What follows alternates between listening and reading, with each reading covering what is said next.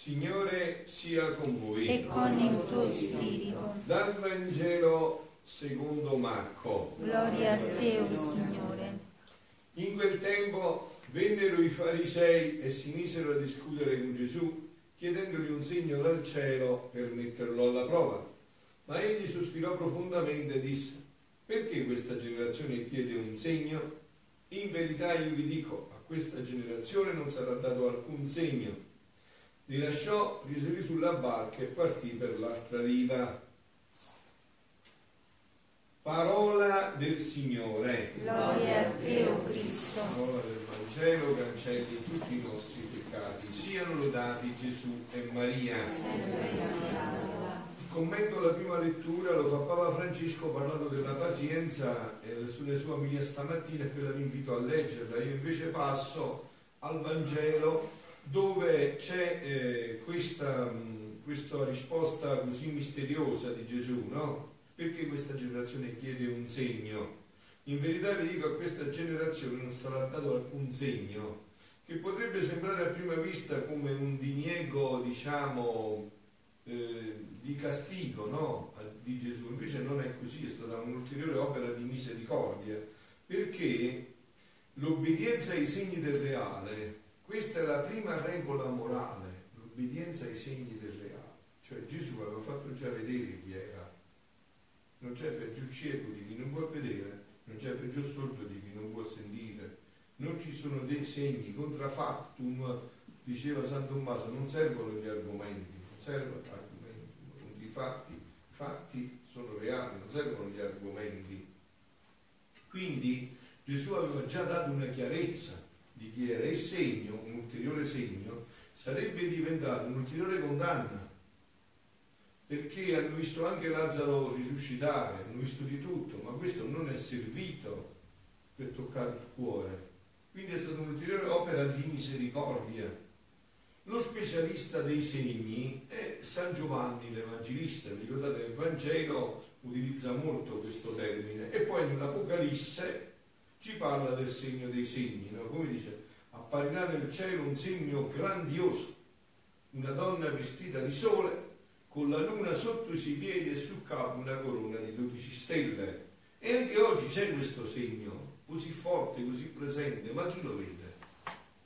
Già c'è la donna vestita di sole, vestita di sole perché è vestita della veste della divina volontà, tutto chiaro, un segno per chi vuole, diciamo, veramente farsi toccare il cuore, è un segno molto chiaro questo. Il segno è che questa donna vestita di sole sta con la luna sotto i suoi piedi e sul capo una corona di 12 stelle. Questo è il segno.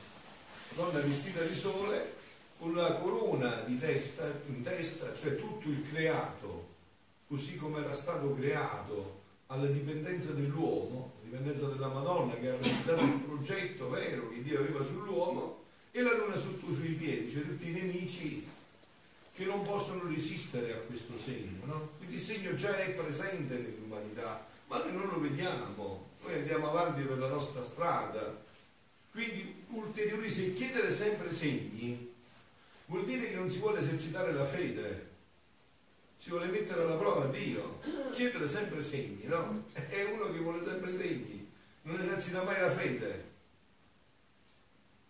Chiede, chiede, e così non, non si robustisce nella fede e non vede neanche i segni che sono segni.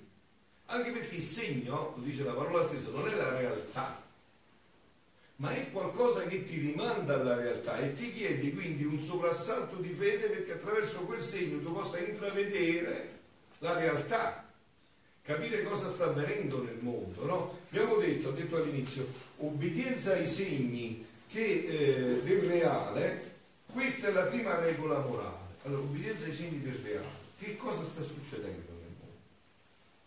Come si sta ponendo il mondo? Questa è l'obbedienza del reale. Che cosa voi vedete nel mondo? Eh, si vede chi vuole vedere, no? C'è un mondo tutto in movimento, no? Quindi si vede, i segni parlano chiaro, no? Vero? Un segno ti indica che cosa può avvenire, è vero? Se tu semini vento, è vero? Che cosa pensi che raccoglierai? Grano, tempesta. non è che è un segno sicuro, semini vento raccoglierai tempesta, no? In un mondo che sempre più si allontana da Dio, sempre più si cristianizza, sempre più si allontana dalla morale, eh, scusate, che vi potete aspettare voi? Vi aspettate che tagliano le persone e le mettono nelle valigie, è vero? Eh, scusa, cioè che cosa vi potete aspettare da un mondo che si allontana da Dio? Quindi i segni sono evidenti, no? I segni, la prima obbedienza è vedere il reale, vedere come si sta evolvendo questa storia dell'umanità. No? Stamattina Padre Livio parlando a Radio Maria parlava sempre più nel commento stampa, che io seguo, l'unica cosa da cui mi informo, no? parlando del commento stampa dice un'Italia sempre più secolarizzata. Secolarizzata sapete che significa? Sempre meno a pregare, sempre più prodotti nella vita mondana. E, e scusate, che cosa vi potete aspettare da questo? Che cosa vi potete aspettare? No?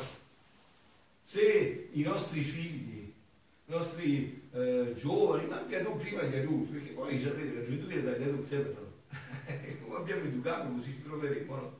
Cioè, tutto questo ci ha sempre più allontanato da Dio, ci ha fatto credere che saremo felici se abbiamo gli ultimi ritrovati tecnologici, se abbiamo i soldi, e per questo siamo pronti a fare tutto. Vero, siamo pronti a fare tutto, non ci fermiamo di fronte a niente. E dove ci potrà portare tutto questo? Ci potrà portare a tutte queste violenze, a queste aberrazioni, a queste perversioni che vedete.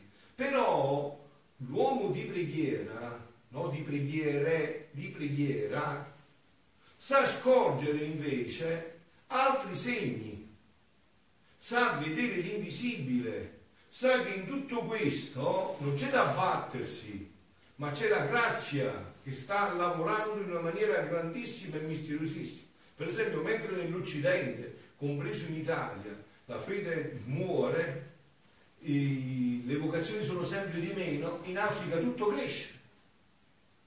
Eh, per esempio, la diocesi di Senia Venafra è uno di questi segni, no? Adesso abbiamo metà clero quasi tutto biondo.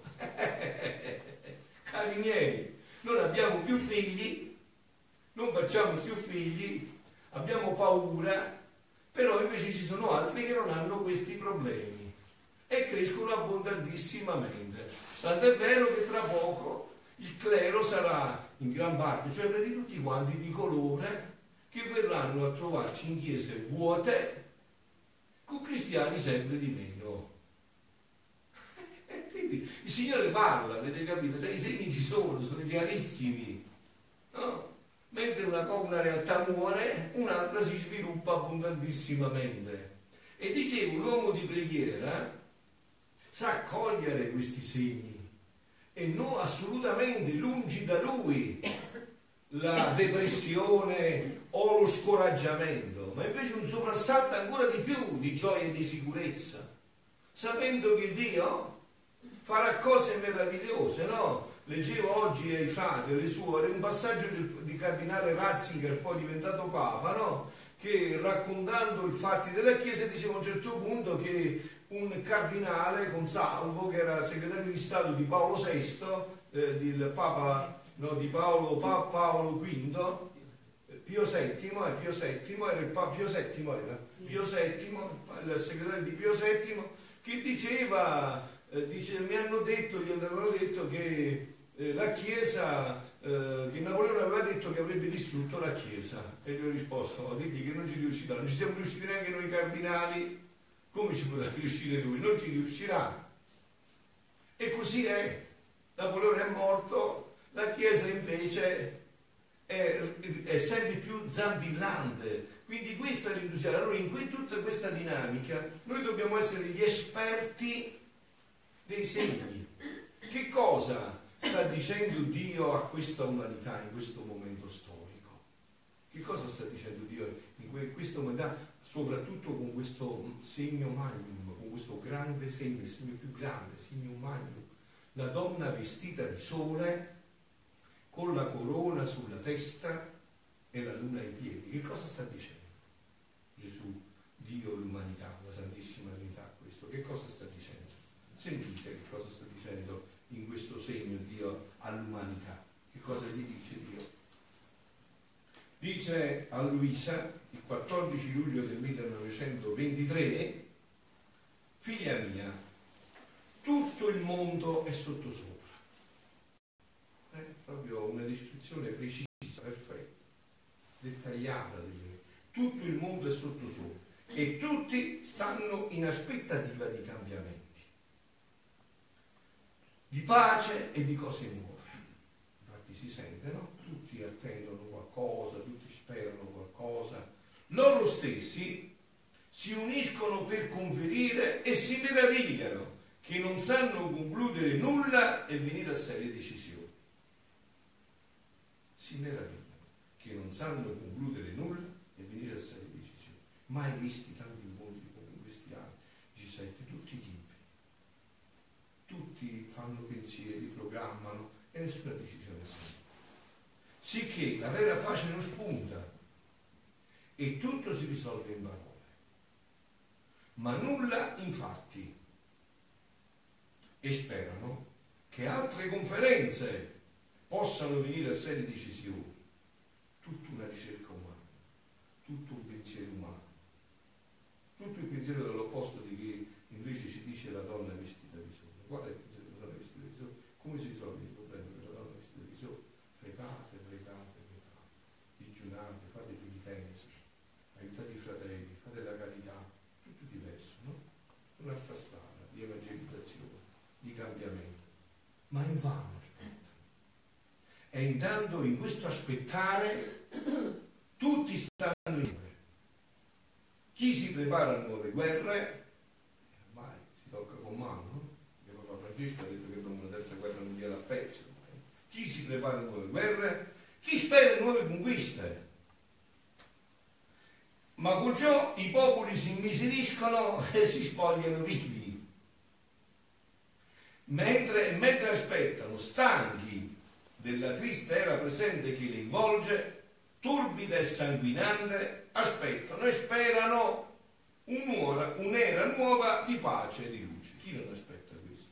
Che cosa? Guardate, da questo dipende, diciamo, la, la, uh, l'entusiasmo che possiamo portarci. Se abbiamo una speranza, no? se io spero che questo tempo passerà, che presto irromperà qualcosa di meraviglioso nell'umanità, questa speranza sostiene tutta la mia vita, anche nelle prove, nelle croci, nelle difficoltà. Questa speranza mi solleva sempre, perché dico va bene, stringo i denti, ma finirà. Stringo i denti, ma passerà. E questa speranza anima la vita, no? Tutti sperano. Il mondo, dice Gesù, si trova proprio nel punto quando io dovevo venire sulla terra. 2020 anni fa.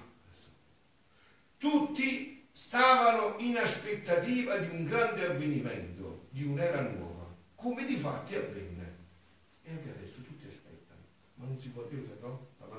Ma non si può andare avanti più così, ma come si fa? Tutti, ma qualcosa deve fare, tutti aspettano, tutto è in movimento, tutto è in movimento, da tutte le parti tutti si lamentano, tutti non riescono più a gestire una realtà che va avanti così, no? Tutti aspettano. Così ora, dovendo avvenire il grande avvenimento, l'era nuova, che la volontà di Dio si faccia in terra come in cielo, tutti stanno in aspettativa di un'era nuova, stanchi di questa, senza sapere quale sia questa novità. Io l'ho detto tante volte, ripeto, questa novità la conosco fino in fondo, questa novità è stata consegnata alla Chiesa come al solito, come fa Dio, no? Gesù è, è, è per il matrimonio fedelissimo, fedele, Gesù ha sposato la sua Chiesa, non la rinnegherà mai, ha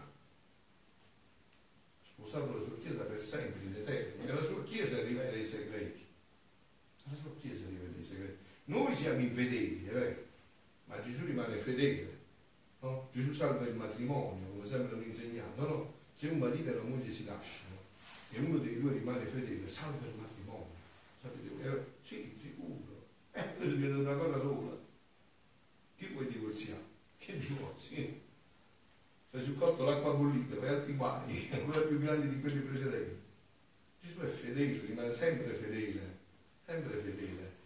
Quindi tutti stanno in aspettativa, stanca di questi, senza sapere quale sia questa novità, questo cambiamento, come non lo sapevano quando io venni sulla terra. Perciò Gesù ha parlato, pensate, per più di 15-16 mila pagine di questo, a una donna che si è tenuta nel letto per 82 anni, per parlargli solo di questo, perché noi sapessimo invece, non andiamo, eh, non, non ci facciamo prendere in giro, No? Come dice Gesù nel Vangelo, quando vi diranno scappate di là, correte di qua, ci trulli, non andate da nessuna parte, vi sarete solo presi in giro. Il regno di Dio già c'è dentro di voi. Non, non vi fate raggirare. Quindi dice, questo cambiamento, come non lo sapevano quando io venni sulla terra, questa aspettativa è un segno certo che l'ora è vicina. Vedi il segno? Questo è il segno reale, un segno certo che l'ora sta per avvicinarsi, sempre più, che l'umanità non può più andare avanti così.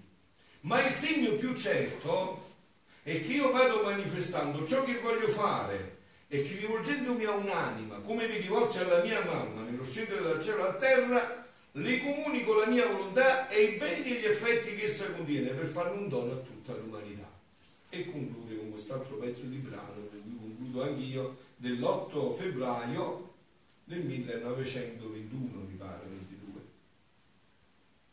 O iniquo mondo, tu stai facendo di tutto per cacciarmi dalla faccia della terra, per sbandirmi dalla società, dalle scuole, dalle conversazioni, da tutto.